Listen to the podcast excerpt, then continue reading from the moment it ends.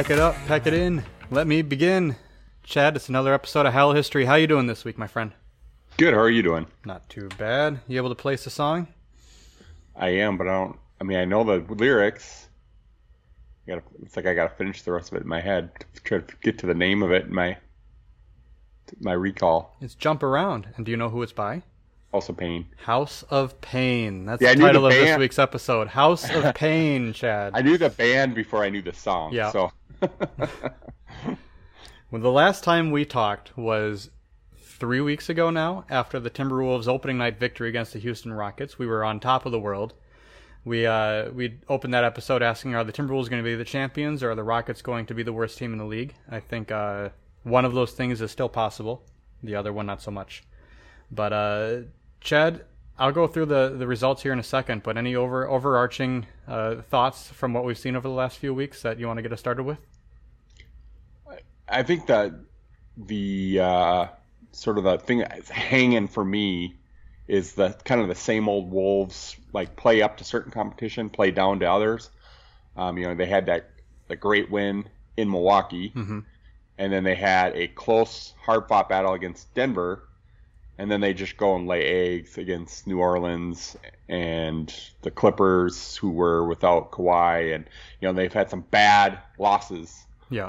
Up to Orlando, just to teams that they should they had no business losing to as well. Um, like the team that beat Milwaukee should not be losing to Orlando, Yeah.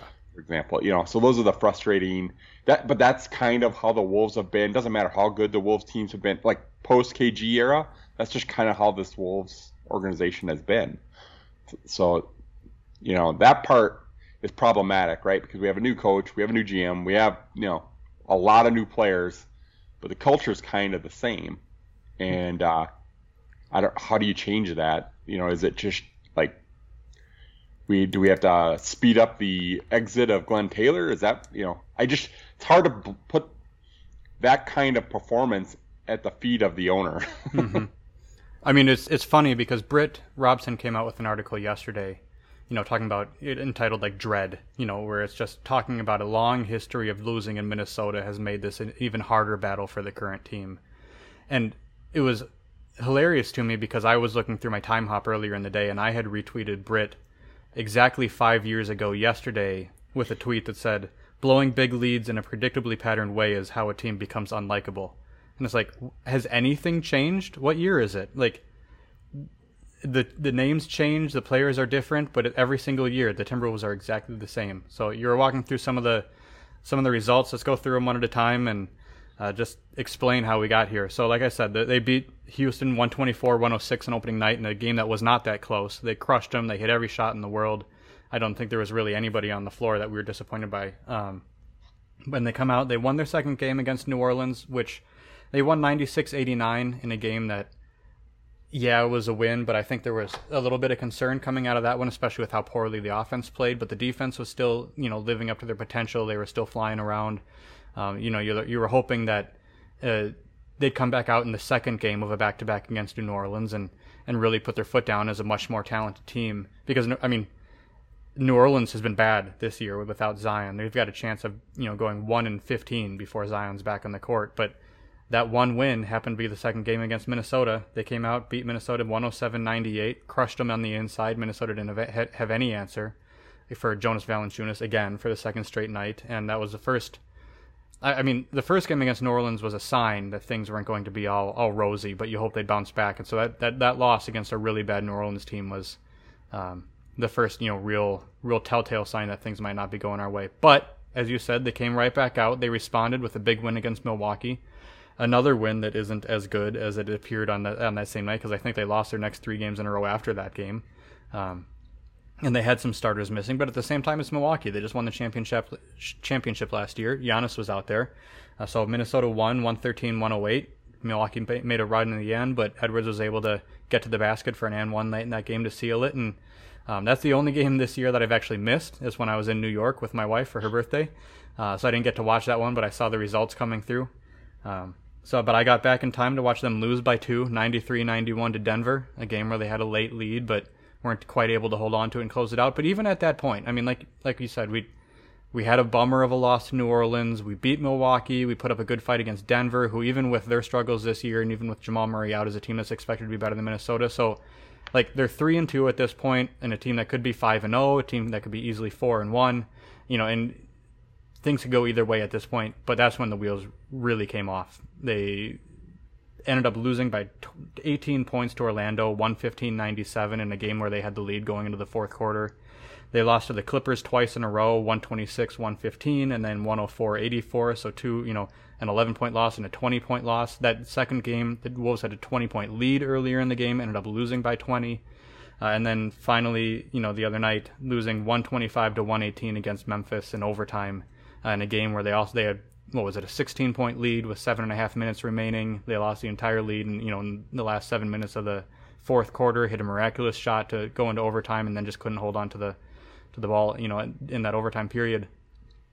It's just been a, a, really unfortunate run, losing now five straight games. The Wolves are three and eight or three and six, and nothing is looking right at the moment. So uh, we can talk through what we've seen. We can talk through any changes that we think we might be looking forward to, or things that we might be expecting Finch to make. But otherwise, I think we're going to be talking about the future of this team and what we're expecting if things if this ship doesn't get righted here pretty soon. Yeah, I mean the the silver lining I think is the defense has been pretty solid the whole season. Um, you know, at least over the course of the whole game, if you look at it, they have breakdowns, um, but the the and and then the other part of that silver lining is that the offense is where we expected this team to be pretty strong at, and that's the part that looks the worst right now. Mm-hmm. And I think for me, the overall sentiment is just that the pairings of star power that we have on this team just don't work well together. I mean, I think I think Cat you could put out there with either D'Lo or Ant, and he's pretty much what you get out of Cat. Cat's pretty much Cat no matter what the other four guys are on the team, other than when they're all out there and Cat's just not getting the ball, which is less about Cat's performance and more about the other guys. Um, but there's just a lot of selfish play from D'Lo and from Ant, and um, it's too much ISO, too much hero ball. It, it's just it's it it looks ugly. There's not spacing because guys are just coming down, and you know everybody on the floor knows what's going to happen. You know whether it's D'Lo or Ant's just gonna dribble the ball, try to make something happen for themselves. If the, if they pass, it's going to be an errant pass that doesn't, you know, hit the target, and it's just, you know, that's the part that's frustrating to me. I mean, I, you know, without getting too far into the what I would do part. Um, I just think that they maybe have to, at least in the time being, until they kind of figure out sort of some, some sort of continuity between the three of them, is stagger their minutes more so they're not on the floor together that often. I mean, I like Ant and Cat on the floor in stretches mm-hmm. to start the game, and D'Lo's usually the disruptor there. But then later in games, D'Lo and Cat might get things going. They put bring Ant back out. Ant becomes the disruptor because then he's trying to get his. It's just there's a lot of that. It feels like where Ant's trying to get his, D'Lo's trying to get his, Cat's not trying enough to get his. Yeah. You know he's and so it's um it's just it's extremely frustrating because you know they're capable of so much better on that end of the floor. Yeah, it's tough to know how much to take away from the end of last year because we saw things really change with this team after the All Star break, but that happened to be when D'Lo was out. Ant and Cat really started to form a, a pair, a partnership, and a two man game that they were working with, and then D'Lo came back, and you know to his credit, he was okay with that bench role for a while to keep Ricky moving, and you know, and but then at the end of the season, when it was all three of them starting, it seemed to click a little bit. It seemed to work. They won a few games, but it just through the start of this season, it's really seemed and like you can't take this with you know as gospel because they didn't win the games when D'Lo was out either, but it really seems like Cat thrives in a two man game, and that three man game is really struggling. Like if if he can be out there with D'Lo and the two of them can focus with shooters around them, or they can be out there with Edwards and the two of them can focus with shooters around them without a third guy who's who needs to, you know, be fed the ball. That seems to work fairly well. It's just happened to be that so much of the time this year, with only two of them available, the other three guys around them can't shoot. You know, right. we've been an awful shooting team, and they can't punish anybody for for loading up on Cat or for taking away the drives. You know, and this team seems like a team that not only can't shoot but is also struggling to get guys open because they it feels like pulling teeth trying to get them to make more than two passes in a possession. Yeah, they're just not sharing the ball. I, you know, and you're right. Last year, they did have a good two man game going between Cat and Ant, but to me this year, there looks like there's no mm-hmm. two game going between those two. When they're on the floor, they've had success, but it's not. It's like independent of the other. You know, it, their success comes from the fact that there's just some other um, th- offensive threat on on the floor that the defense has to account for, so that they're able to, you know, make something work. I actually think, just optically, and I haven't looked at the stats, that D'Lo and Ant have had a better two man game going. Again, independent of each other, and then D'Lo and Cat have done better together. Um, and it's it so it's it's kind of like just Cat and Ant out of the three stars are the two together that I don't like as much in terms of how they actually look, but the stats. A lot of our, our early leads in the first quarter, for example, at the end of first quarter, you'll look up and we might be up ten at the end of a first quarter, and those those first quarters are almost every game closed out by Ant and Cat on the floor and D'Lo on the bench because mm-hmm. D'Lo's usually the first sub out, and that's usually when we have the biggest lead. But it's not like there's this pick and roll game or something going on between Cat and Ant. It's just you know it's it's all like dumb luck that the, that that they have the lead because they've each been able to get something going on their own. I mean, there was a couple games early. There was one where it, I think the end of the first half, Ant had 21 and Cat had 18 or 24 and 21. It was something like that. Um, second or third game of the season might been against New Orleans, but so they were just humming along. But then you you, you throw in a third guy like D'Lo and it just kind of falls apart. And you take, you know, if you take Cat out, then D'Lo and Ant would be able to, again, independently operate. It's just, but there, there's not like, there doesn't feel like there's any flow between the three of them. It's just in in Cat or in Ant and D'Lo's case, it's it's like a tag team wrestling match. Yeah. One of them takes the other one in, and it's just that one brings the ball down, and the offense just goes through them. And really, when I say goes through them, it just means they're going to take the shot because there is very little sharing the ball um, from those two guys. And um, I don't know how you fix that without them just figuring out like mentally that they're not the guys that they're trying to be right now. Like they both seem to be uh, in um focus on a part of their game that they're not it isn't their strength, mm-hmm. right? Like D'Lo is, you know, making a lot of poor passes, which he doesn't normally do. Um, he's you know, not shooting at a super high clip other than the other night against the Grizzlies. But um, Ant is just, I mean, all he does is chucks threes. Like he's he's essentially just become a Seth Curry out there or something without the actual benefit of being good at it. like yeah. he's just his first few games he was awesome. These last several games, I like I I couldn't be less impressed by his game. He's just he's got to get it through his head. That's not his game. Uh, you know, hopefully he can develop a three point shot so that it's he's just not a waste of a player. But right now, if he just continues to just insist on shooting 11, 12 three pointers a game and going to the rim two or three times a night, or, you know, mm-hmm. he's just, he's not going to be on the floor very much because he's just not very good at the rest of that, you know, and, um, he's he seemed to be a, a, little bit better on defense this year, but it's just like all the good that we saw from him last year, we only see three or four times a night this year. Yeah. And the rest of the night is a waste. The rest of the night is him shooting us out of games. Um, and it's he's my favorite player on the team, but and I think I told you this when we were texting back and forth, but that's 99% personality. Right. because the, the reality of it is he's just not very good right now. Um, and that's frustrating. Cat, you know, he's he's drawing double and triple teams every time he touches the ball like he always has but he's horrible at passing out of them. Mm-hmm. And so that's become, you know, the game plan on him is every team is just doubling him. And it's working because Cat's not getting rid of the ball fast enough. And then they tangle up and then he makes a, a t- throws a turnover. I mean, it's just that part he has to figure out. And, and, you know, in the beginning of the season, we did our predictions and I was predicting, you know, big assist numbers from him for this year. And he's just so far, like, he's had lots of opportunities to get a lot of assists but he's made poor passes. Even when he does get the ball to the right player, yeah, his pass still isn't on target where he's getting the guy in a shooting motion. It's like they have to make some sort of acrobatic catch, or they have to catch it down at their shoes, or they have to catch it up over their head, and then they have to swing it because there's by the time they are able to adjust, the defenders recovered and it's got a hand on their face and they don't have an open shot anymore. And that happens a lot. If if he doesn't throw it into the sixth row, mm. it's you know it's off target enough that it disrupts the shooting motion and the defender's able to recover. So it's it's very much the opposite of what we are hoping to see in like of the Jokic style passing. Jokic is on target every time. He's he makes a pass that makes shooters makes their job easier because he's he's hitting them in a shooting motion. And KAT's, you know, he he does that over the head throw where he just rifles it in there. And I mean, he's capable. So that's what's frustrating. He he's capable of it because you can see him.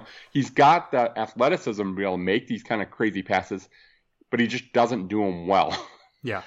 It's like it's like Wiggins watching Andrew Wiggins. Like you you you're so frustrated because you can see him do certain things, and you're like, yeah, you have all the physical ability to do these things, you just don't for whatever reason, and that's kind of a KAT with his passing. Um, but uh, other than that, I thought, I mean, I think Cat's been solid on defense this year. I love after the first couple games he stopped complaining about anything. So he's doing so many things that we've wanted him to do in that standpoint, but he's not getting the ball enough. He's not demanding the ball enough. I mean, he should be when he does post up a lot more vocal to force them to. So so so it's more obvious to the the guys that hey, I'm just missing them.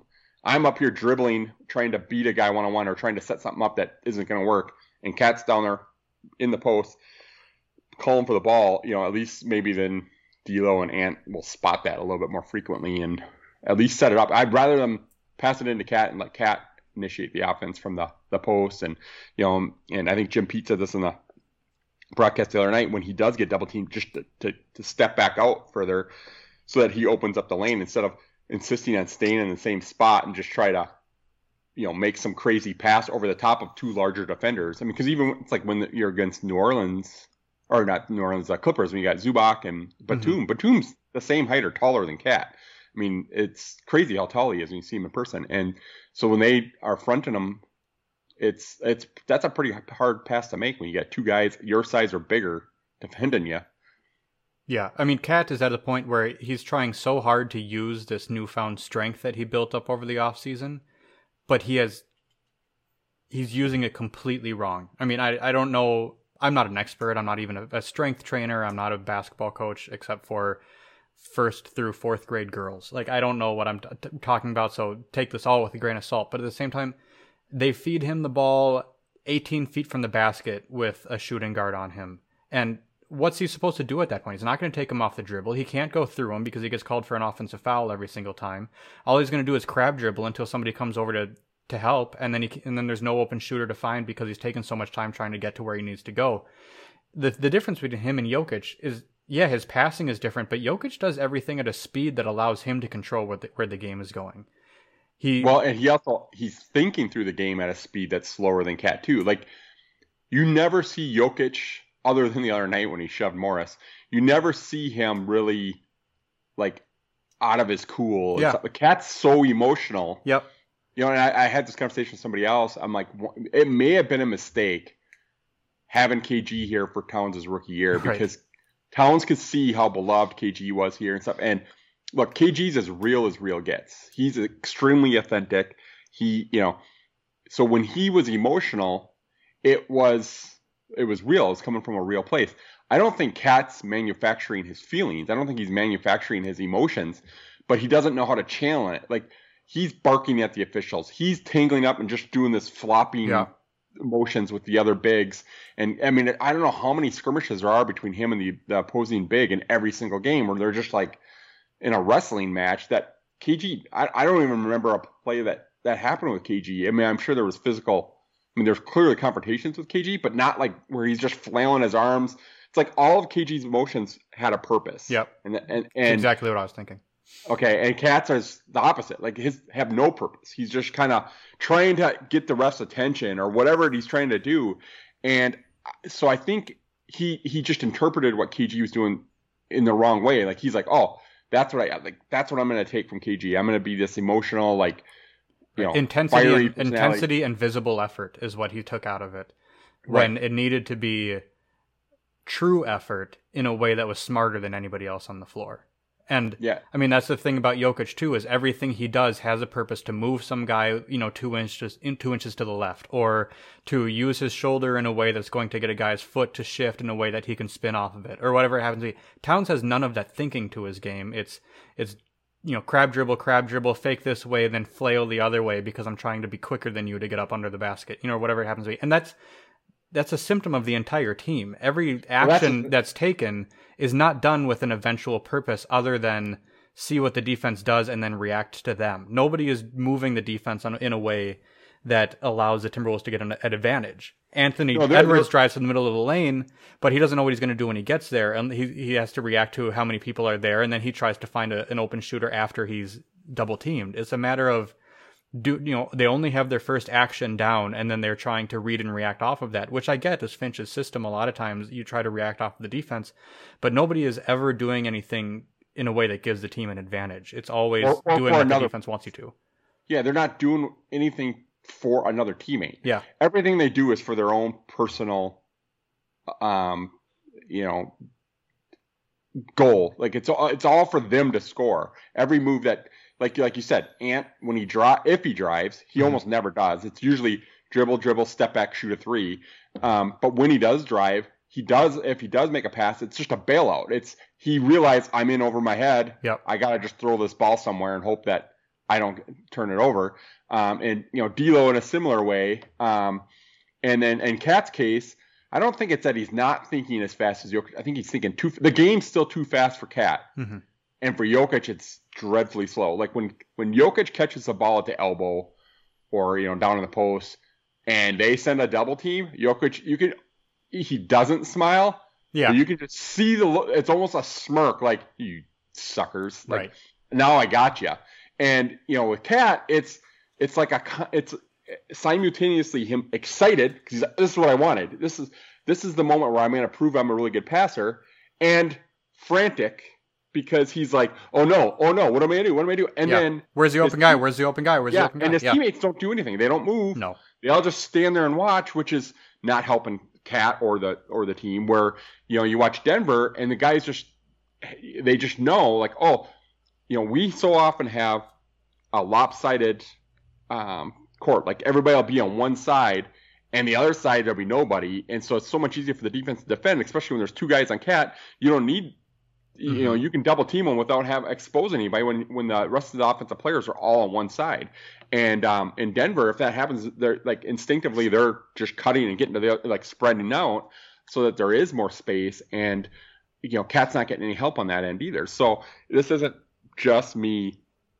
begging on Cat for not being a good passer. I mean, I think that's something he can develop. But because look, on the list of things where I of players where I think things have gone wrong, Cat's definitely not at the top. I would put both D'Lo and Ant as being far worse performers this season than Cat and I really don't think it's close. Um, but that's Cat's biggest area he could improve right now to help the team because he's he's still far and away the most efficient shooter. Like, and I, I think I texted you this too. The if if you want to look at the offensive game plan, option one should be Cat, option two should be Cat, option three should be whoever's hot between D'Lo and Ant and Beasley and whoever. I really don't care. Cat's that much better than Anthony Edwards and D'Angelo Russell on offense. He just he just is, and we have all this, you know, the radio talk and all this stuff about how is this Ant's team like we're, this is so premature to me because right now he doesn't even look like an average player. He looks like a guy that can get a lot of stats in a very inefficient. I mean, like, look, if you handed the keys to him and traded away Cat, you're struggling to win 20 games with this team. Yep. He's just not ready, and I, you know, I just don't know that he's going to be. Um, if he if he keeps going down this path, I really worry about the kind of player he's going to become because I just I think he's taken a step back from last year. I think he he shows last year I thought I saw a guy who I'm like wow he has a pretty good understanding of of the game. He's kind of you know he's figuring things out. This year he seems completely lost. Like he has no idea how this game is being is played. It's like he thinks he's back in in Georgia or in high school where he can just you know overwhelm his up, um, opponent by his athleticism and physical strength, and that's not working for him this year. So, um, he, I, I just think there's a lot that he can do better as well. And then and D'Lo's just been outside of the Memphis game, it's just been a mess this entire season. Yeah, I mean he's So- been so up and down, and, and especially in the games that the, the Wolves have lost, I, he just has almost torpedoed the you know the team. His his worst game, oddly enough, was the the, Mem- the New Orleans game that they won. He was just a train wreck out there, right? but they ended up winning. Other you know, in spite of him, he missed the two Clippers games due, due to injury. He missed half the Orlando game, but it's just this Memphis game. This last one was really the only the first time where you've been able to say. I mean, I I, I take it back. From all accounts, because like I said, I didn't see the game. He was good for the fir- in the first half of the Milwaukee game. That was one his one good game. Especially that first quarter. I mean, he, yeah. I think he scored ten of our first twelve points or something. So when his shot is falling, he looks great. And to his credit, like there was a point where his his shooting was a career low and his turnovers were a career high. All of those like his turnover issues were all came from that first New Orleans game. He had seven in that game. He hasn't had more than three in any other game. So from a guy who, of D'Angelo Russell's history and the type of player that he is, he's his turnovers are right in line with who he has been historically. Now he's gotten them back down. He only had one the other night. He had seven assists against Memphis. He, he played a good assist to turnover game. For, you know, Memphis so- that was that was his best game of the Yeah. season by a long stretch. One of his better games as a Timberwolf. So that's back in line. It's just, but it's just a matter of his. He's only had two sh- shooting games, you know, this whole season that have been above forty percent, and that you know the Memphis game and the Milwaukee game. Everything else has just been a stinker. His shot hasn't been falling. I don't know if he's one of the guys affected by this new ball. I don't know if that's even a real thing or just some guys aren't hitting shots and they're complaining about it, whatever it happens to be. But he's got to get his shot in line, and he, hopefully his numbers get back to his career percentages. And if they do, that means he's going to have a run where he's being, you know, overly effective for a while as a shooter. Hopefully, it's not three games of scorching hot heat and then you know seven games bad. But um, but we talked before this season how D'Lo is, you know, you know, really good to really bad. It's not a, consistent streak of of decent with him. So. Um, He's So- another one tough because when you when he is on, he looks so good at what he's doing. yeah, And then when he's off, you're like, how can this be the same person? Because it's, you know, like that, like you know, like that New Orleans game. You take that player versus what we saw the other night in Memphis. You're like, how is that the same guy? You know, it was just so drastically different. But I mean, that's the thing about good D'Lo, and this is a problem that a lot of people have with D'Lo, especially outside of Minnesota. The national media is that is that good D'Lo doesn't get other people going. Like when his shot is falling to you know the way that we see when he looks like Steph Curry out there, he's pulling up from the logo, or he's just taking shots over you know with his high release left-handed three-pointer over two guys. It's just you see D'Lo rolling, and it's like, oh man, D'Lo's having a game, but it's like how long can it last? Can it last four quarters? Is it only going to last a quarter and a half? And then when that when that hot streak ends, who else is going to step in? Because it's not like the defense is going to react to D'Lo in a way that is going to start opening other guys up for the rest of this offense to start clicking. You know, Well, it should though. If he's hitting threes, I mean, I, I was gonna say that he doesn't gain by going in the way that Ricky Rubio gets people going. No, or, you know, yeah. As a as a passer, but the way he does is by sort of, you know, the gravity of his game drawing defenders to him will open things up for other guys. If if he starts getting it, I mean, I actually think as much as it goes against what the NBA has become, the Wolves need to work in a little bit more of a mid-range game because right now it's so like they take such a high percentage of their shots from three point, and then the the points in the paint. Cat's not the one getting a lot of them. It's usually like the Josh Okogie's, Jarred Vanderbilt's, um, and even the guards. You know, McLaughlin has a lot of shots at the basket. Um, obvi- obviously, uh, like even Beasley. I mean, Beasley's kind of figured out in order for him to get going, he's attacked the rim a little bit early so that his shot starts falling, which is what I wish Ant would do as well. Because um, if, if you know if there was a guy on this team taking 11 three pointers and it wasn't Cat, it would be Beasley who I would nominate for that. It wouldn't be D'Lo or Ant. And he's actually figured it out. Like, well, I started off really rough shooting threes, and then he started. You know, he had a couple early baskets in each game that he was got hot in, like uh, one of the Clippers games, because his, his uh, grandparents were sitting in front of us, and we were watching them kind of go crazy and stuff. But he started that game. He missed a couple threes. Then he stopped. ta- he wasn't taking any, and he was driving to the hoop. He got a couple nice layups, and then all of a sudden he got hot, and I think he had like 18 points that game. And uh, so if we worked in a little bit more of a mid-range game, which is what D'Lo's excels at, mm-hmm. then he can kind of dri- dribble in from the three-point line. And if he's hitting shots, then the defense is going to close out on him quicker, which then opens up lanes for guys to kind of cut in a way that you know we just talked about with Cat. If Cat draws the double teams out further rather than just maintaining position, then he might be able to, you know, get a cutter and stuff. All of that, D'Lo being able to affect that and Cat being able to affect that, hinges on other players having the awareness and moving without the ball in order to help the guy with the ball, rather than let let him just be trapped out there and you know wait for the inevitable brick or turnover. Yeah, Beasley's another guy that really needs to to find his path because I they've talked a lot about him coming in possibly out of shape and trying to get his legs under him, but I mean he's had some he's had some really bad games. I mean he all of the plus minus numbers if you look at different pairings like the worst ones have Malik Beasley in them and I know most of that was from the start, but he had a he had a bad game against Memphis. He was 2 for 8, 0 for 5 from 3. You know, against New Orleans or not New Orleans against in the two games against the Clippers, he was minus 22 and minus 28. You know, in those two games when he was on the floor, even though his three point shot was falling, it's just he is.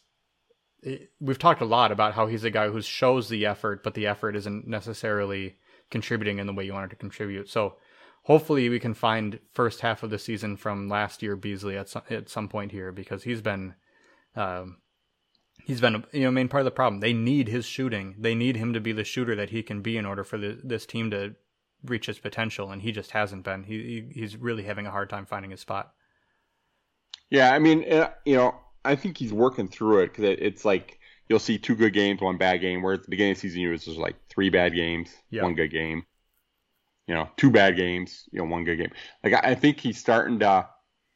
It's just just look look. He's never been a good plus minus guy right? I mean, he it's like because unless he's scorching hot, mm-hmm. it's going to be really hard for him to make an impact on defense. yeah, his defense is never going to keep up with with no. his offense. Yeah.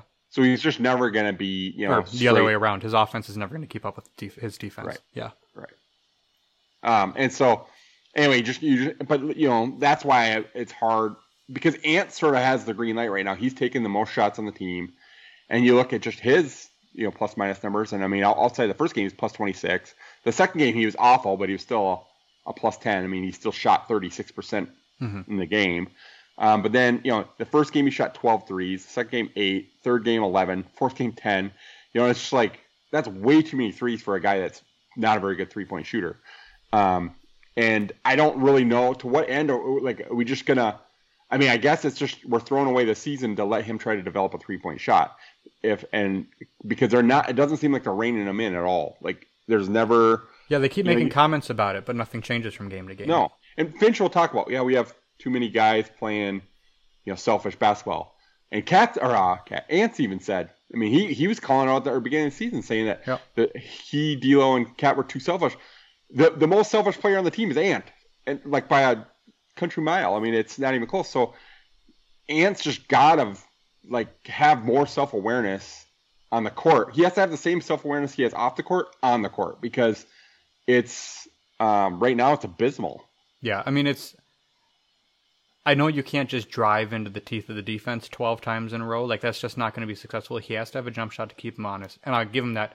It's just like as everybody has been saying, I'm not the first one to say this. Like he thinks that he needs to be a shooter to open up his driving lanes. Everybody else wants him to be a driver to open up his shooting. Right, right. And that's the problem. And it's and just, I get that too. He doesn't have to drive into the teeth every yeah. time, but what he's got it, what he, what he's doing is trying to get hot from three so they can open up the driving. And by doing that, if you're taking 12 three point shots a game and you're you're hitting three of them, mm-hmm. well, you, all you're doing is making the lane that much harder to drive because they're just now they're seg off. Yeah. Yeah, yeah, and and so it's just it's um, it's having the exact opposite effect because he's just not a good enough three point shooter to do that. It's just I'd rather him just go inside and you know move in a little bit and take some more mid range shots because like I'd rather him be four of eight from two than three of twelve from 3 mm-hmm. you know, um, I mean, the, but the problem brings it back to what we were talking about earlier. Like his his motions, his purpose when he has the ball has to involve somebody else on the floor in order for him to actually be successful. Because if he thinks he's either going to take a three or he's going to j- dunk on somebody or spin up his little left handed layup, whatever it happens to be, like those can't be the only two options when he has the ball. He has to drive or he has to move or he has to take a pick or whatever it happens to be in a way that bends the defense to get somebody else open or to find Cat or to find D'Lo in the corner or to even find Jaden, even though his shooting has been god awful this year. It's whatever it happens to be. Like do it with a purpose rather than just trying to treat the whole game as a one on five. Yeah, and, and that might be the other, like you mentioned, Jaden. I mean, Jaden's shot has not been going down. It looks good, yeah. but then it just yeah. doesn't go down. But uh, there again is another reason why it's like maybe we stop insisting everybody just shoot threes as a team mm-hmm. philosophy because that's all. I mean, because Okogie's most of his shots are still coming from three. Um, you know, they're like they're just camped in the corners, waiting for the ball, and maybe they pump fake and drive it to the hoop. You know, a little bit more. And I just, you know, I I just think it's we become too in, too infatuated with three point. It it almost feels like this is more Rosas style ball than last year under Finch's yep. team was Russell style ball. Like it's it's this team now. It's it's so much more all or nothing from three point that you know if if they're not if there's not two guys feeling it from three, you know this team doesn't have a chance to win the game. Right. I mean, somebody has to move without the ball, and it can't be wait until the guy with the ball is trapped and needs help. Like the yeah, offense just has to be built in a way that if I'm Vanderbilt has shot five threes this year, and I'm sure they're all from the corner, but that cannot be the way the offense is designed to work. Why is he waiting for the pass in the corner instead of finding the optimal time to cut to the basket? Like that should be his whole purpose if he's out there on the floor is is finding the time when player X with the ball gets to the nail or gets to the corner or gets to the lane or whatever happens to be, and then cutting off of that. Like there has to be more of that happening with the guys off the ball, and but they're not going to do it if the guys with the ball aren't looking for them. Right. So if if the guys with the ball only need you know outlet valves for when they're double teamed or when they find themselves in trouble. The best scenario for that is somebody who's camped in the corner or way outside the three point line because it's an easier pass. But the harder pass is when you're trying to do it inside the lane and somebody's trying to make a, ba- a basket cut and nobody's moving, nobody's moving the ball, you know, nobody's doing anything with the intention of getting somebody else involved, which is just, you know, we've been saying the same thing over and over. It's just, you know, they've gone from making one pass possession to two, but they got to do better than this. Yeah, it's. I mean, the the offense is just hideous right now. I mean, there's there is. It's really there is no offense. Yeah. It's just there is no system. They're just coming. And it's it's, and this is why I like where I will spin it in a positive way is because I this feels very much like the the way the offense started last year. I remember us talking about this because I remember saying almost word for word the it just feels like there's no structure to the offense. They're just going out there and doing what they each individual player feels be, best doing. Yeah. And so and that eventually did turn around. Um, and like you pointed out, you know, part of that was D'Lo wasn't out there, so there was less, you know, scorers that needed to share possessions. When you have Rubio facilitating things, who doesn't care about getting a shot?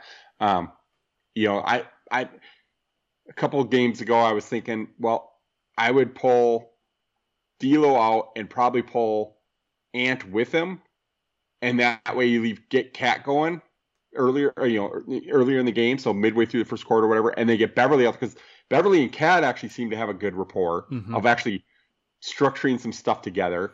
Um, and so I would let them get a little more minutes together. And then when you take Cat out, put both D'Lo and Ant back out there. I just think Cat's a good enough offensive player that he can carry the offense without another um, big time scorer. It's not ideal. I mean, the whole point of what, us going to get D'Lo and drafting Ant was to give Cat more offensive power around him so you couldn't double and triple team him.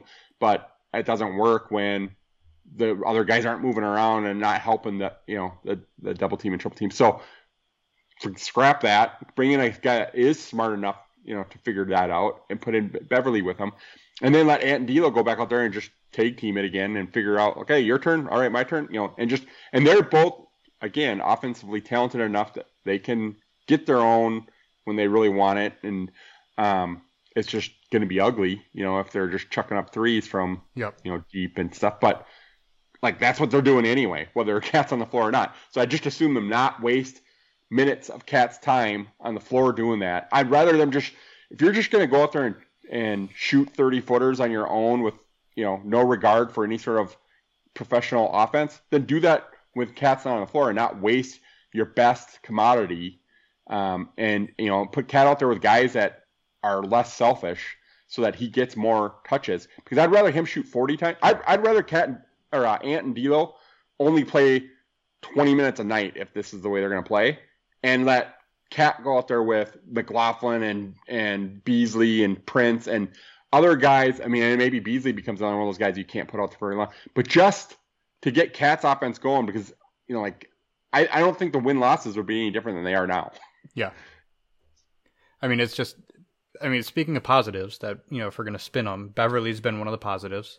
I think we're we got to start watching his minutes here. If he's going to slide in the starting lineup like he did against Memphis, he'll, pro- he'll probably be in the starting lineup against again tonight. Um, so he's he's right along his career averages. He's at about 25 minutes a game so far. But if that starts creeping up, I think we got to start. He's he's always an injury risk. So if he starts playing even more just to right the ship here, you know, that's got to be something they're gonna have to watch out for. But he seems to be like the o- the only guy on the floor who consistently just makes the right easy play. You know, and it doesn't have to be flashy. It doesn't have to be you know, take my guy off the dribble. It's just, hey, this pass is open here. I'm going to take that pass. Or this, you know, this shot is open. I'm going to take the shot when it's open, but not if there's a guy in my face. And to that, to his credit, he's shooting 50% from the floor, which is, I mean, the highest he's ever shot before was 43%. So he, he's well above his his shooting averages because he's shooting 43.5% from three. He's shooting 58% from two, which he's he's never shot above 50% from two before. So he's he's making a ton of shots, and I don't know if it's sustainable, but he's just really making everything right now, which but he's playing off shot, of different types of guys. So he is, and every shot he takes is a smart shot. You never see a shot where you're like, "Oh, that was dumb." Like, yeah. you know, like almost all of of like D'Lo and Ant's shots, you're like, "That wasn't a very smart one." Mm-hmm. You know, um, yeah. unless it's like a, I mean, even the wide open ones, you're they come down on a breakaway, they have a two on one, and they pull up for three. You're like, we had a man advantage, and you're shooting your worst shot. Yeah, like it's just the, the, those things. Whereas Beverley is moving to the, the the void on the floor and getting the ball, whether it's from KAT or you know Band or whoever's you know getting it to him, he's just like instinctively finding the open spots in the court so that he can get an uncontested shot. And it's just it's such a small thing that the rest of our guys just you know Okogie I think is finding the right spots too and and taking decent shots. He's just not he just the shoot. shot maker yeah. that Beverley is. So it's you know it's not as effective, and and probably the same for Vanderbilt. Like you said, when Vanderbilt's in the corner, the offense probably isn't designed that way. But I think Vanderbilt's just a smart enough player. He's like, well, that's where the open hole is. Like that's the open space in the court. So I'm just going to go there because nobody else is doing that, and I'm not helping by just standing within hand holding distance of another one of my teammates. Um, so I'm just going to go to the open spot on the floor, and you know, and and that's where his limitations on offense hurt you because if that was, you know, if that was Naz, for example, well then that's that's a threat. That's mm-hmm. either a three point shot or at least it's a you know going to draw a defender to, to close out on him. And Vando is just like nobody's going to close out on a guy that no, not at all shoots as poorly as him. You know, and I don't know if you saw, I'm sure you did the G League games, but I actually was thinking how much better would this team even look with just McKinley Wright and Leandro Bolmaro out there the way that they play. I mean, they're better versions of what you want D'Lo and Ant to be right now. You know, McKinley Wright dribble hits the three, but he does, he's able to create his own shot uncontested. You know, when it matters most. And then Bolmaro, he's driving and dishing to guys. You know, instead of driving and taking like prayer layups or just pulling out and sh- you know shoot trying to shoot from three. So those are the type of things where I'd be like, okay, well, those guys kind of have it figured out. Maybe I put them on the floor with Cat again, and then let Ant and, and D'Lo figure out their mess together because and because all they're doing is taking turns anyway. So just let them, you know, keep them playing the same amount of minutes, but just their minutes are exclusively together because you know they both neither one of them are getting anybody else going. Is mm-hmm. you know, so I mean, I don't know. Finch has to be looking for guys that are going to play in a way that helps his team be successful. And if if by the end of the year that's like you said, Leandro Bolmaro and McKinley Wright and Jake Layman, like I at this point I wouldn't be shocked because nobody else wants to do the things on the basketball court that even casual fans like us I mean, we're probably, we're probably a little bit more than casual. We have, have a podcast. You've got season tickets, but but we're like we're not involved in the game in any way, and we know how a game is supposed to be. You know how an offense is supposed to flow. How what it's supposed to be like to watch a team that's successful that knows what they're doing out there, and you can watch four out of five guys on the floor at almost all times just aren't doing anything. They're not doing what they're supposed to do. They're not doing what we tell our kids to do in their basketball games. It's just a matter of who's going to actually. I know talent usually wins out in these things, but he's gonna have And- to start making some hard decisions. Yeah, and I think they know. Like clearly, I think all those guys know more about basketball than I do. Yeah, right? Like, and that's I- what I'm I- saying too. I hope. Yeah, they yeah, all I know do. you are. yeah. Yeah. It's like I mean, I I think I mentioned it on one of our earlier episodes. Like one of the annoying things for me about attending all the games is you always have these, you know, knuckleheads in the crowd like box out, you know, Yeah. saying these super annoying like junior level things because that's all they know about basketball. But yet, in a weird way, it's not. They're not exactly wrong Right, either. right. Because there are lots of moments where it's not that Cat doesn't know to box out. It's that he thinks Vando is, or he thinks Okogie, whatever. He thinks yet somebody else is going to box out their guy, and he can just start heading back down the court to, you know, get the, you know, the, the initial pass, whatever, whatever he's thinking. But they all kind of are doing the, they're pointing at each other like, well, that was you. Your your Mhm. job is that. Your job is that. You know, and they all think their job is a score. And when I say all, I mean the big three Yeah. and then you can add Beasley to that a little bit as well. But they all want to be the guy, like you know. And if just listen to what they say, Cat uh, out, Cat just talks like he's implying like he is the guy, and for all intents and purposes, he is because he is the best player on the team. He's been here the longest. This team's sort of built for him. But D'Lo talks like I'm the one of the leaders of the team. He, you know, he constantly says things along those lines that he's a leader. He's talked about how he needs to earn another max contract, all these things. So you know, selfishly, he's thinking about like, okay, what's what can I do to make me shine brightest?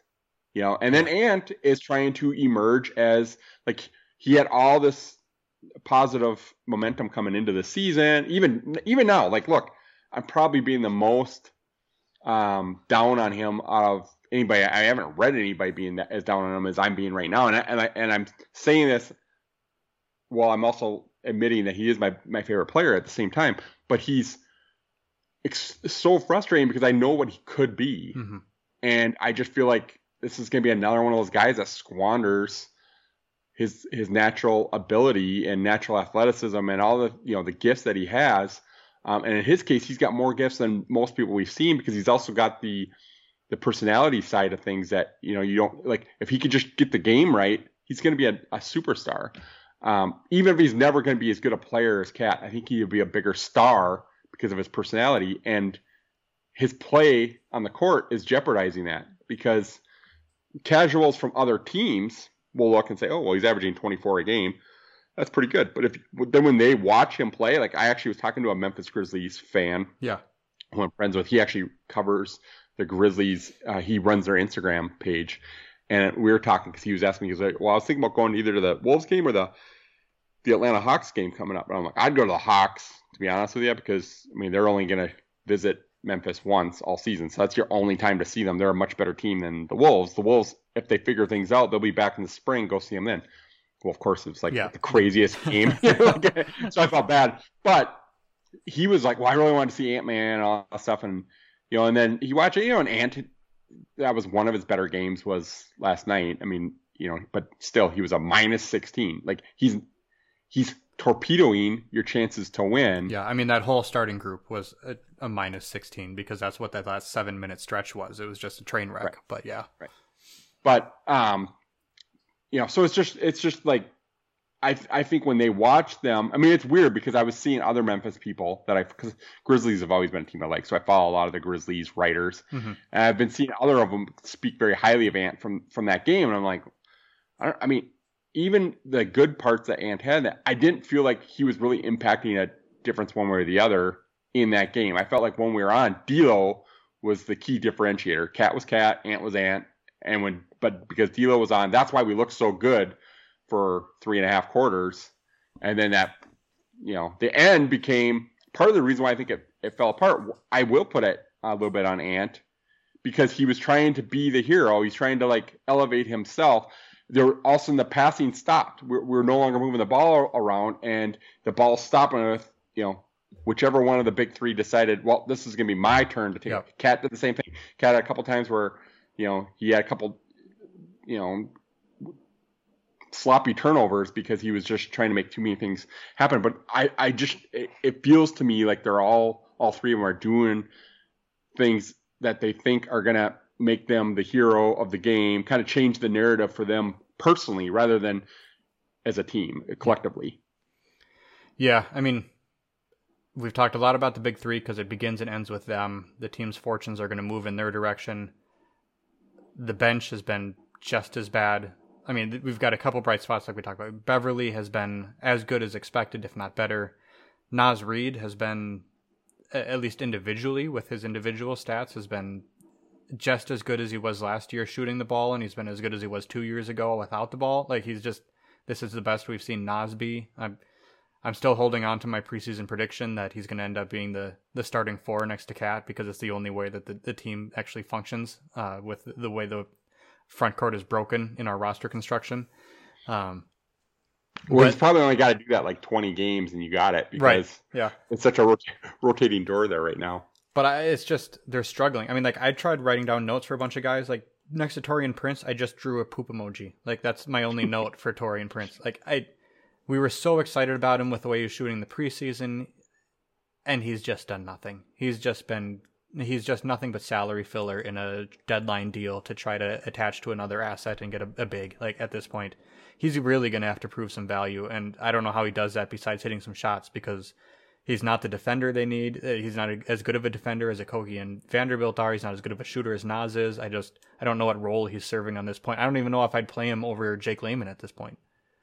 Well, yeah, I, I don't you know how high I am on Layman anyway. Um, in fact, I would probably give Layman more minutes because like last year in times where you know Layman hadn't played in three four games and also they put him out there and he would have like these he seems that he can kind of get into the flow quicker than other yeah. guys we have on the team. Like I, am I'm, I'm not su- suggesting you put him in there and expect him to go you know five or six from three and and turn the game around on his own but I, I think he'll make the right plays more often than not. Um, but you know who knows? I mean you know, on the at the power forward spot, they've rotated, you know, Vanderbilt, Okogie, uh, or just for that fifth starter, let's mm-hmm. just say, because it's not always been power forward. They put in Beverley the other night, and and oddly, at least for the first game when they make the change, they've all kind of worked.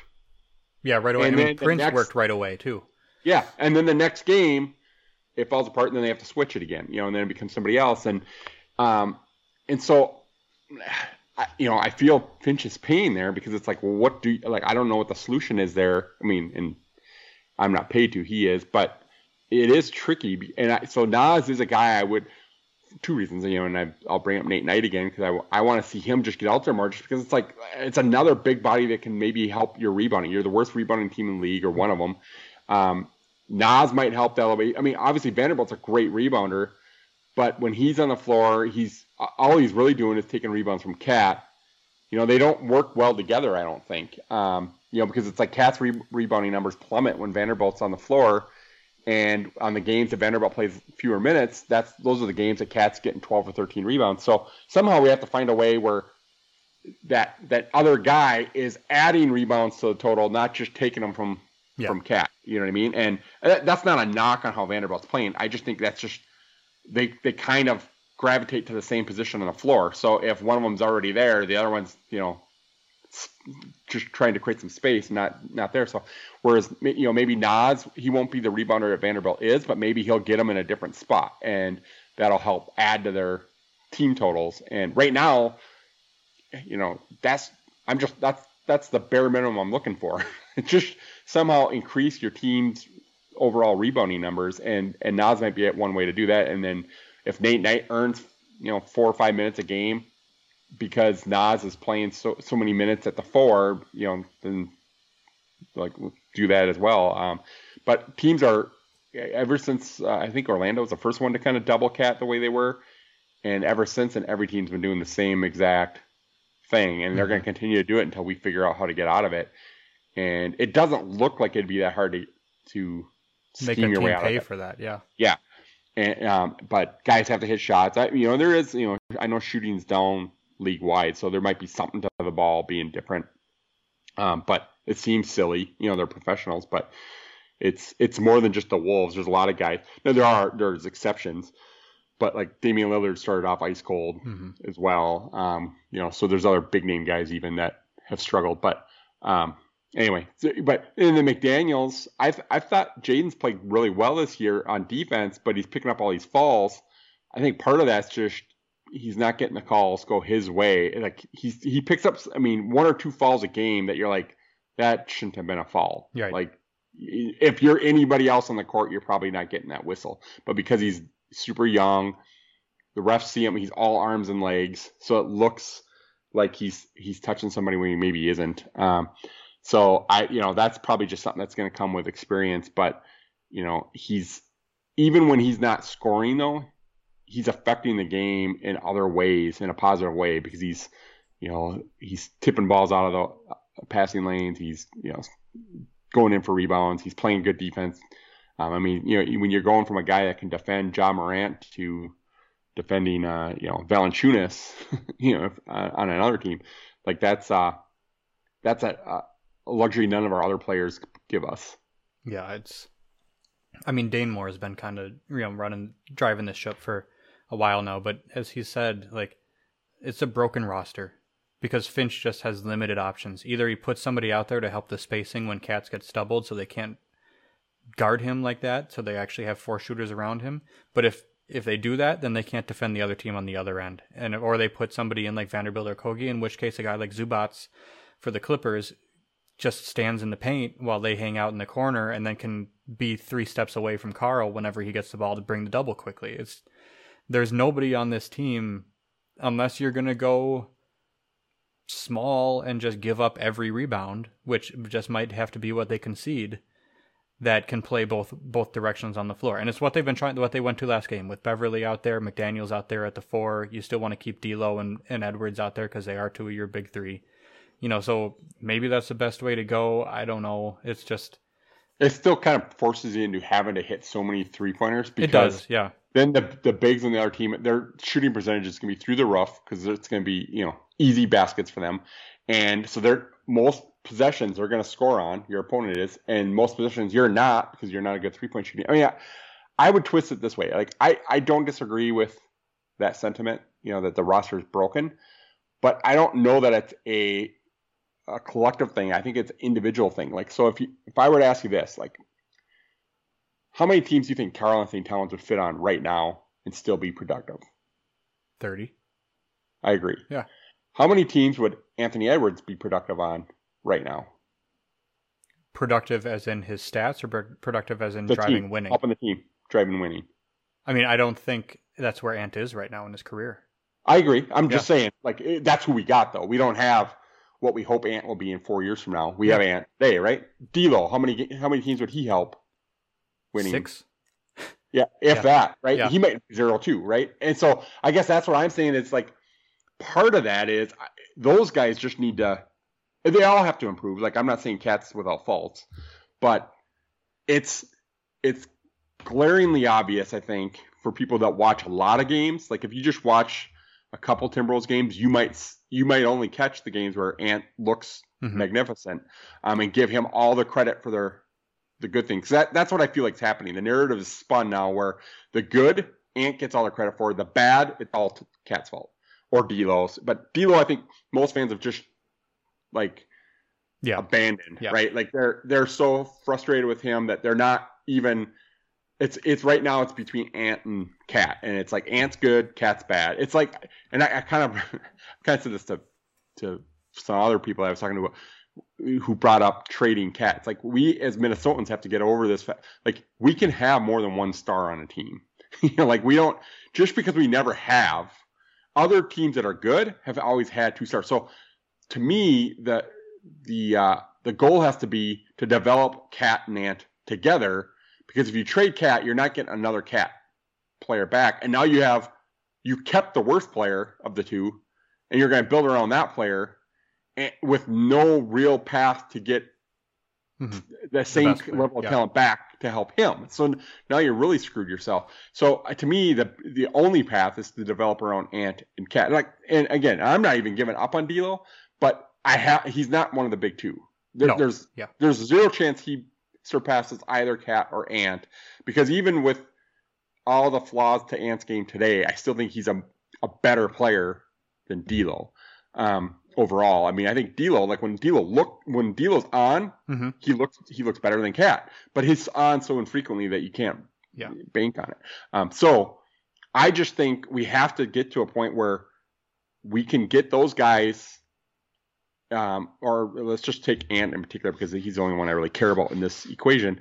Figure out a way that Ant can be productive without it being a Ant only show, so that you know the rest of the team doesn't suffer. Because I mean, when he's you know, like even if like there's so many games where I was at this year already where like you said we like the Clippers game for example we had a 12 16 whatever 20 point lead and then it's like Ant looks up at the he, he doesn't really do this I'm just you know making the analogy but he, it's like he looks up at the, the the scoreboard and is like wow I only have like you know seven points and we're going into the fourth quarter I need to I need to get it going and it's like well it was working just let it come naturally like if you don't if you don't get more than seven points tonight and we win, that's okay. Mm-hmm. You don't need to score 25 in order for it to be a successful night. Look, we just need to win.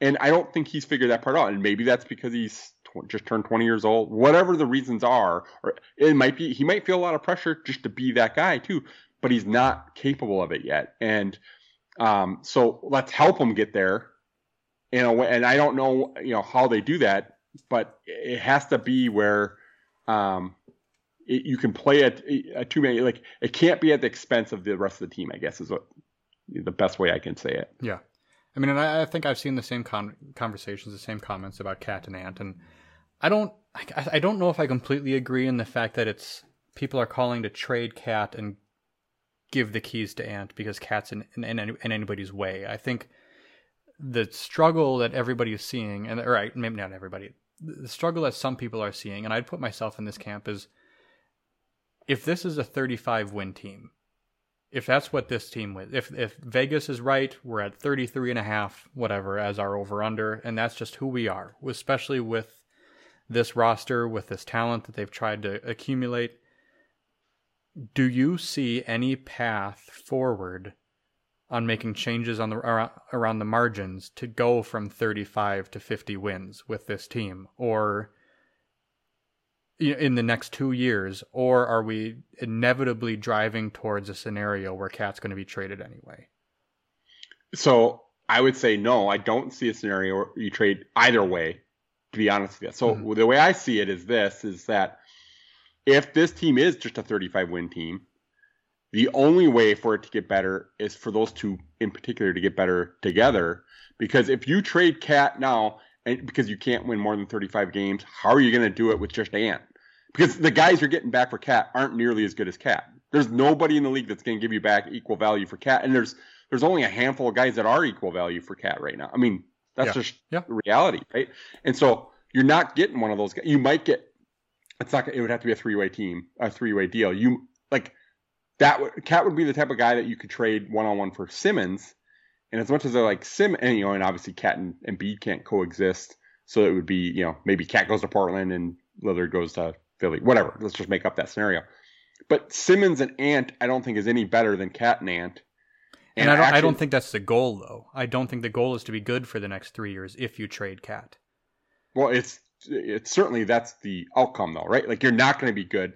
I, but, I think, but we're not good now. Like so, so your solution is to trade for unknown draft picks because we've been so good at that in the past of drafting guys and building teams. Like that's always the solution here. Let's start over. It's not working. Let's get more draft picks so we can get more Andrew Wiggins, Rashad McCants, Johnny Flynn's in the here because those are the guys that are going to win it. That's what you get.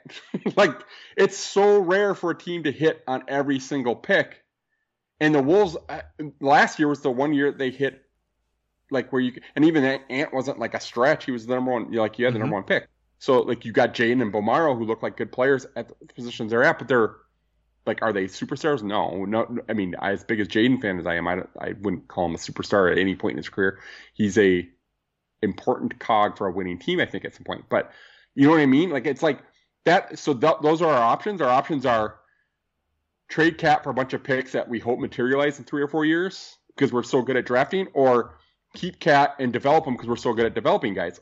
I mean, those are our paths, right? Yeah. Like, like, and I would rather take the known commodity of Cat and develop that than the unknown commodity of whatever crappy players we end up drafting in, with the picks that we got, and then possibly isolate, having this exact same scenario in three or four years where Ant's frustrated because he hasn't won anything, and now he's looked at you know, nationally the same way Cat's looked at as a guy who can't win because uh, we've decided because the media's branded players over the course of the last 10, 15 years that this guy's a winner because he's on a really good team, but he's the reason, and this guy's not because he's on a really crappy team and he's the reason they're crappy. Like, eh, you know, the, the media has dumbed us down as sports fans to the point where we, we think guys, they have to win even in crappy situations to be valuable players. And then we're all surprised when they get traded to a team that's actually got other players. We're like, well, this guy's good now? Like, right. no, he was always good. We just didn't know how to watch that sport anymore because the, the ESPNs of the world have taught us that,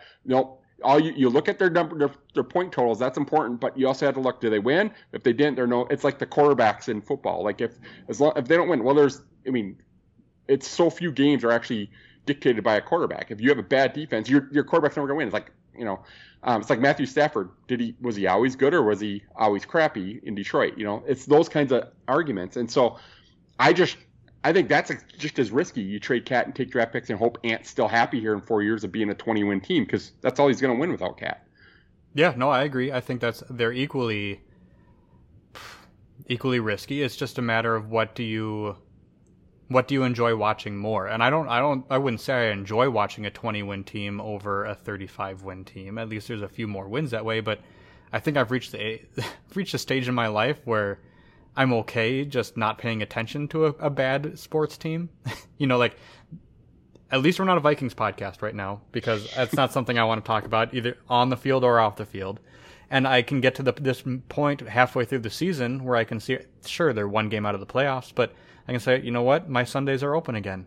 Let's figure out what we're going to do as a family. I don't need to be here to watch three hours of Vikings football every single week. You know, I'm I'm 38 now. I've gotten to the point where I, you know, if the Twins are losing, I don't watch one game the whole season because I just it's not going to be important to me.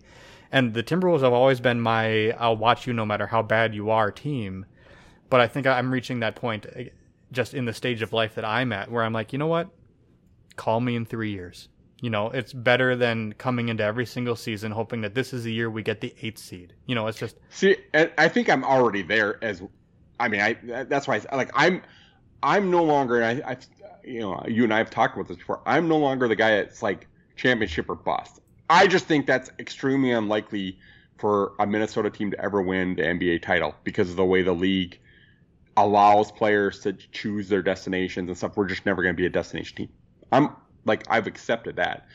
I think for me, it's I just don't see like we've done the 21 teams for the last 20 years. Mm-hmm. It feels like I I don't there's I don't see that that like it's that's the definition of you know insanity, right? We're just gonna keep doing this. Oh, this didn't work after like one year. We've had Ant for one year and a couple months. Let's just let's dump Cat now and start over. Let's find the right guys to build around Ant. Well, we don't know after one year if you know those two can coexist. Like I just don't think that's. But that's always the talk in this town. As soon as things start off bad, they're like, okay, let's pick one and right. let's yep. start over on that one. I, I just that's not a solution to me because we've never shown that to be a successful. Like, show me a team that's ever done that successfully. They haven't. When they do that, they get rid of everybody. Like they they wipe the floor with everybody's got. It's like Oklahoma. Will, uh, Westbrook's not there, Durant's not there, Harden's not there, Ibaka's not there. They're all gone. They started over. So if we want to go that path, then I'm fine with it. But then everybody, Ant goes too, because Ant's going to bring back just as valuable or, or more valuable assets back than Cat. So if we're going to blow it up, let's blow it up. Get rid of both, because I don't. I think we've seen less less optimal things from Ant's game to build around than we have from Cat. And Cat's 25. I mean, it's not like he's approaching his, you know, the backside of his prime years yet. And so, um, I just, yes, uh, the the the paths we have are both poor. Mm-hmm. I think starting over with by, you know, jettisoning the best player on the team is the wrong way to go. I mean, frankly, he's the second best player this franchise has ever had. Yep. And we're gonna end at 25. Quite easily. yeah. Easily. Yeah. It's not yep. even a close debate for the the second best player. And we're gonna we're gonna decide 13 months into this that he's the one that has to go, and we're gonna build around the guy who shoots. What does he shoot for threes? He shoots you know 10, 11, 12 threes a game, and he uh, roughly 35 35%, 34% of them. I mean, that's just that's what we're going to build around. like I just don't get. I, I, as much as I love Ant, I don't get that sentiment that we've seen. Like people see, they see a dunk and they're like, oh, we that's the guy we got to build. I mean, he's not Kobe. He's not Jordan. He's he's a long ways from those guys. He's like I said to you in the text the other night. He's Andrew Wiggins and J.R. Rider clothing. He looks like Rider physically, plays like Andrew Wiggins, and that's got to change if we're going to build around that guy. Um, so I just, to me, I'd rather see what those two can do together. And if it doesn't work, get rid of both of them because one of them's, or, or if we're going to keep one, I'd actually I'd keep Cat, even if I like Ant better and I like his personality better. And I think that I think that's what everybody's getting fallen in love with is the personality of like he he in interviews feels like a superstar. Cat doesn't feel like a superstar when you see him in interviews. Mm-hmm. He kind of he's kind of corny. You know, he he says the right things. He's he's probably the better human being. Not that Ant's a bad human being. It's just Cat's an exceptional. He's a very nice guy by all accounts. Like you'll never see hear bad things said about him. But Ant's got that it factor in terms of his um, presentation, overall presentation. But on the court, like he's not close to Cat. like yeah. he's just so it's just that's where my frustrations come from hearing all this, and it's it's less the writers who cover the team every day. Like I don't see it from the Danes and the Britts. Those guys don't even entertain that right. that thought. Um, it's it's more the the KFAN guys and you know those types of personalities who watch two or three games a year and see SportsCenter and see the the highlight you know footage from Ant. And so, um, but the the fans pick up on that. That's the unfortunate thing. More fans hear the KFAN guys mm-hmm. than hear what Dane and Britt have to say. Unfortunately. Yeah, I, th- I think it's just you got off to a start like this. We're a tenth, you know, a or I guess an eighth now after tonight of the way through the season, and yeah, we we got Karl. I, you can see any chart of produ- productivity. He's going to be the far and away best player. He's probably one of two players on the team who's actually been a positive, you know, made a positive impact so far for the season. We've got Ant, and we love his potential. We love what he could become. And yeah, those are two keepers. And if you take Beverley's age into consideration, I don't know if there's anybody else in this roster that I consider a keeper if we're moving if we're going to take a look at what the next successful Timberwolves team is. I you know I don't know if by the time we get there, there's some potential there. Maybe you want maybe See, you want Beasley's I, shooting. Maybe you want. Yeah, I, I, think if you look at it from a this is a, these are guys I have to have to build around. Yes, I agree with you, but I like also Britt said this on it was an earlier episode of, of a podcast with Dane where he's like, I still look at this team as being very talented. And I agree with him. It's just it is there is some fit problems. Mm-hmm. There are some mental problems where guys just haven't figured out how to play together yet. But I mean, like, look, I'd take Jaden McDaniels on any team in the league. If I was a fan of any team in the league, I would I would take a Jaden McDaniels player.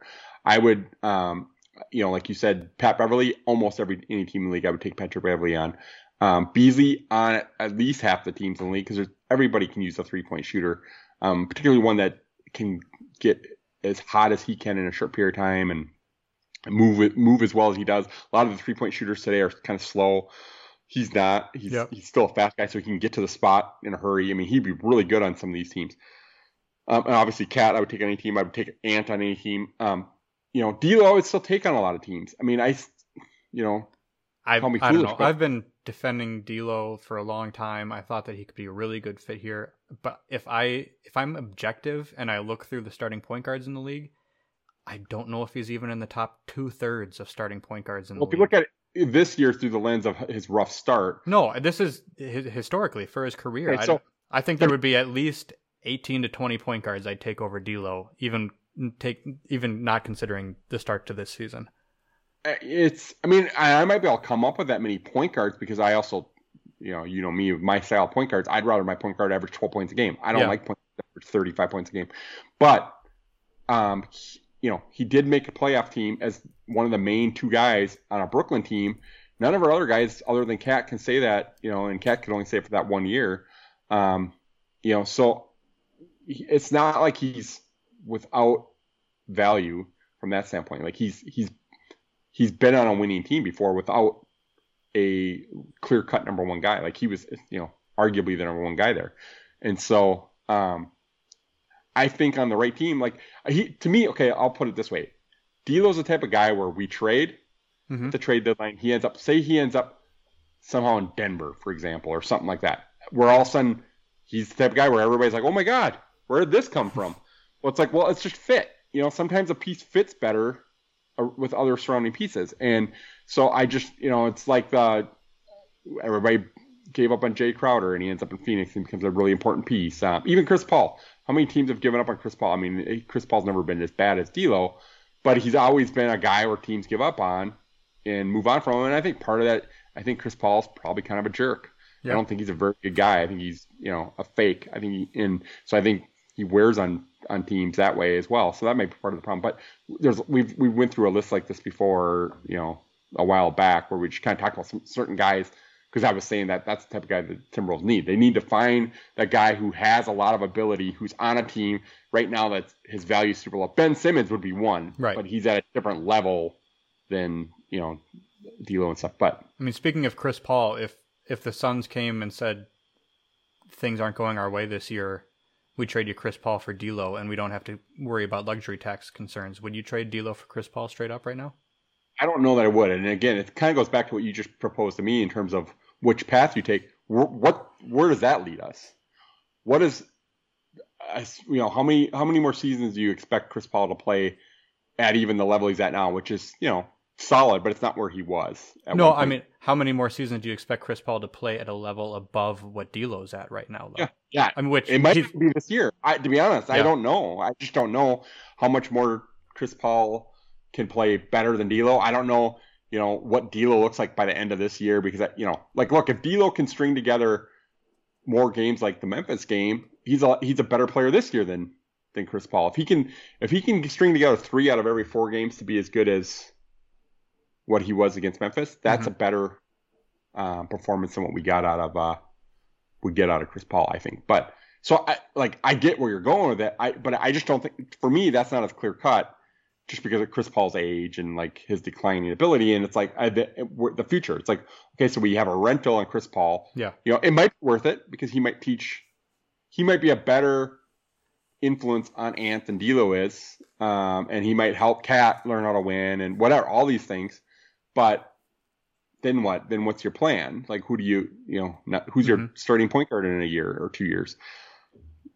I, you know, I don't know. I mean, obviously there there are guys out there that have a that are probably more gettable that I'd probably take over them over Chris Paul for D'Lo. Okay, I mean, so let me scroll past some of these these top names that just would are clearly you know higher. Steph Curry, Damian Lillard, Trae Young. Those are guys that we're going. to Everybody's going to consider higher than D'Lo right now. I'm getting to Jrue Holiday after his after winning the championship last year and I the defensive impact. he- I- I, I think we'd all agree that Jrue Holiday's up there. Yeah. De'Aaron Fox. I mean, I probably would because I think they're on similar timelines, and but I haven't. I don't watch enough Sacramento. Mhm. What I have watched, I think I think I would lean towards Yeah. De'Aaron Fox. Kyle Lowry. I mean, he's another age issue, but Yeah. He's our Chris Paul, who I love, Kyle Lowry. So I'd be a little bit more leaning towards Kyle Lowry over Chris Paul, just because I don't like Chris Paul and I do like Kyle Lowry. Right. But you're in the same boat. You know, I, I just don't think the window makes sense. It's like, okay, you're going to give up a 25 year old for a 35 year old who Yeah. is also 400 pounds now. so Ja's clear. Ja's Uh, clear. Shai Gilgeous Shai's clear. He's clear. Yeah. LaMelo. Would you take LaMelo LaMelo- over D'Lo? LaMelo over D'Lo. Uh, Malcolm Brogdon. Um, that'd be pretty close. I, I put them in the same category. Sure, Like, I'd I would- probably I would I'd probably take Brogdon, especially on this team Yeah, with I wouldn't argue it strong Yeah. one way or the other, but uh, Fred VanVleet, I'd take VanVleet. But I'm a big VanVleet guy. Lonzo Ball, I'd take Lonzo. You know me on Lonzo too. uh, Spencer Dinwiddie, I'd probably keep D'Lo. Okay. And I like Dinwiddie, but I'd keep D'Lo. Dejounte Murray. I'd keep D'Lo. I'm not a big Murray guy. Okay. I know all the smart basketball people keep saying that, but they keep saying this is the year, and then never is the year. I I think this year has actually been quite good for him, but I haven't I mean, followed uh, them. I haven't seen them play yet because they haven't played us. we're kind of through the top twenty guys. We probably said yes on fifteen of them. So I, would, I would probably. D'Lo's probably right in the middle of starting point guards in the league. I mean, you could if you start trying to consider guys with potential, you know, Jalen Suggs and Tyrese Maxey and Killian Hayes or whatever. Then if you, if all you're looking for is to get a, a lower paid player in that position, then you can have a different conversation. But I don't think I don't think you take him for this year. So, um, So yeah, I mean Darius Garland might, with the way he's been playing in Cleveland this year, he might be pushing his way up into that conversation as well. Sexton. But I mean, he even bring up Sexton, and he'd be in that, you know, Yeah. in that category as well. But So- yeah, so I mean uh, that I don't think I don't think we differ on where we rank D'Lo. I think the only difference there is like I'm not suggesting we like build around him. I'm saying Yeah. I, I'm getting him. Like if a trade scenario comes that is not a salary dump, like we're just getting Taurean Prince's and Mhm. James Johnson's back, I would do it. Right? Like if, if a Ben Simmons trade came for D'Lo, I would do it in a heartbeat. Like, Yeah. and I don't have to give up Jaden. I would do I, even now because of the rough start. If I push come to shove, if I was forced to give up Jaden for Simmons, I would do it. Again, you know, to what end does that? I, I think it's better than what we got. Is that a um, championship roster? I don't know. You know, I, I, think mean, it does. it's funny because we talked all all off season about a Ben Simmons trade because we thought we'd have a top five offense and we needed somebody to fix our defense. I don't bringing in Ben Simmons isn't going to solve these offensive issues that we've been talking about this whole episode. I would still do it. I still think talent trumps all He's- I- eventually, but he might help the spacing just because he's a better orchestrator of of uh, offensive flow than anybody we have on the roster today. I mean, he, he's a super Rubio in terms of that the way that goes. Um, and, and obviously Rubio didn't shine last year for us the way we had hoped, but he came in out of shape and whatever. he's been super Um, Rubio this year. Yeah. Yeah. Well, the Knicks game the other Yeah. night. I mean, um, but anyway, yeah. I so I think Simmons could help the offense in that way. He could also help the offense, and it's one less guy that's going to be looking to get his shot off. I mean, that to me, that's the biggest issue. Is you just have three guys who are all looking to score 25 points on this team, and they don't care. Like that's their number one goal. I have to score 25. If we win, great. If we lose, well, I'll be I'll be crabby about it, but it's not my fault because I I got my 25. That's kind of the mentality it feels like this team has Mhm. and Ben Simmons wouldn't be that, right? Like, and so that's why I don't like uh, point guards that are 30 point, you know, guys that are trying to be scorers because they're they're dictating so much of the offense. Well, unless you're Ja Morant, who can do both, and he's not a selfish player, but he's just so explosive that he's going to score anyway. Or Steph Curry, um, who's a very I mean, that's the top of the top, right? It's Steph, top it's of Dame, yeah. it's Ja, it's those guys up there who don't need to be the focal point, but they are because of just how good they are. right, right, and, and we're not getting one of those guys. No, for D'Lo, you know, or any other package we could put together, unless we trade Cat or Ant. So um, that's why I might like, yeah, there's other, there might be 15 guys I, I would take over D'Lo, but with the situation, there's like he kind of fits with a lot of those other guys. Like, you know, the there's 10 probably I, for sure I would take over D'Lo. The next five are kind of all I prefer just because I might like their games a little better, but they're Mhm. they're not like significantly better than D'Lo. And then there's five below him that are not significantly worse that you could also make arguments that might fit better, even if they're not as talented. You know, so I mean that's that's the enigma of D'Lo because he's got a lot of talent. He's just not a good player for some reason with all that talent. yeah, he's not. You know, it doesn't help. So far, he has not helped the Timberwolves be better. That that talent hasn't fit in the way that we that especially Gerson Rosas thought it would. So I don't know. We've talked through a lot of things. We talked about the future. We talked about the current lineups.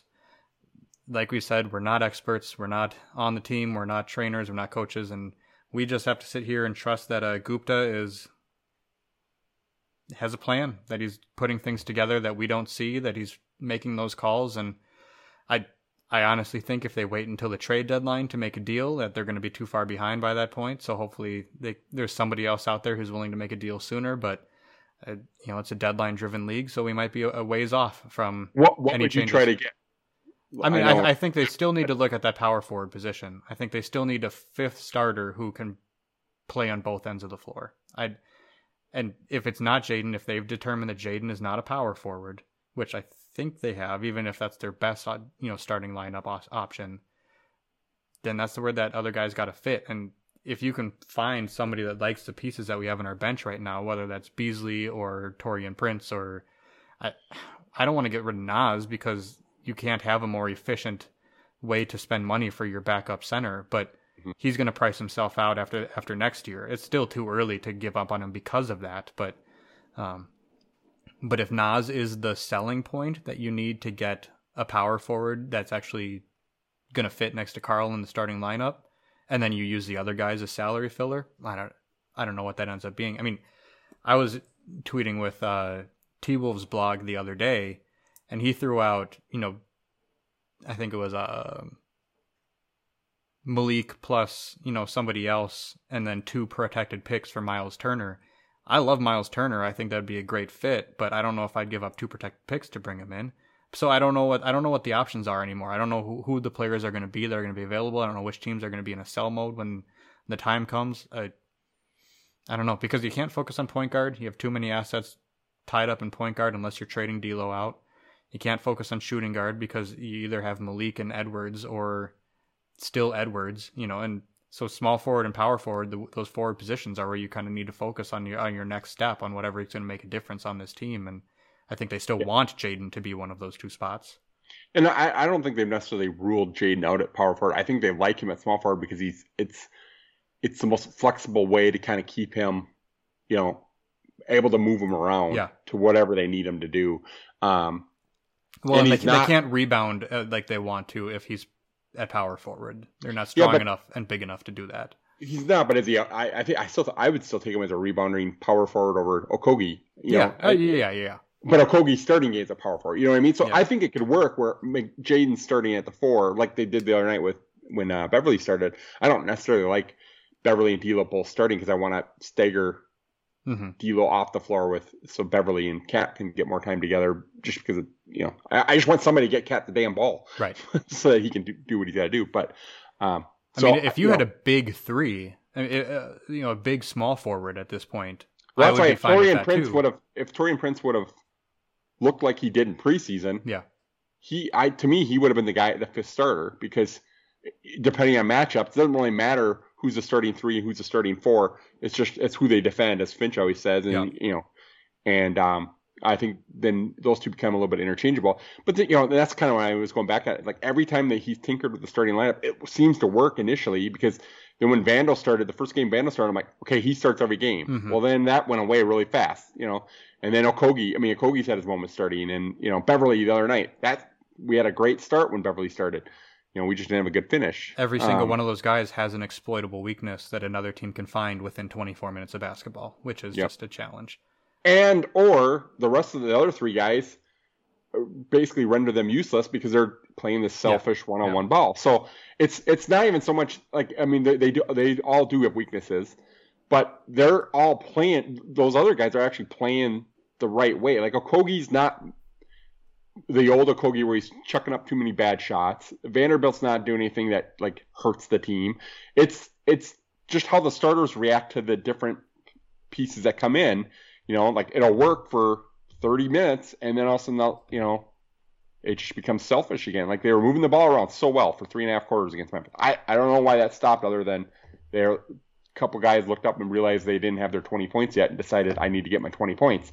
Um, it's just selfish, selfish ball right now. Mm-hmm. Um, so I, you know, I still think they have a chance to be a good team this year. They just got to figure out and you know how to not care as much about their personal statistics because right now that's all it seems like they they care about. In particular, D'Lo and Ant. Yeah, you know, if if a small forward like you know if Toronto keeps playing a little bit above their station and it's because of the younger guys. It's VanVleet, it's Anunoby, and they decide they are going to move a guy like Siakam. He'd be the right size for you know another forward, whether he's a three or four.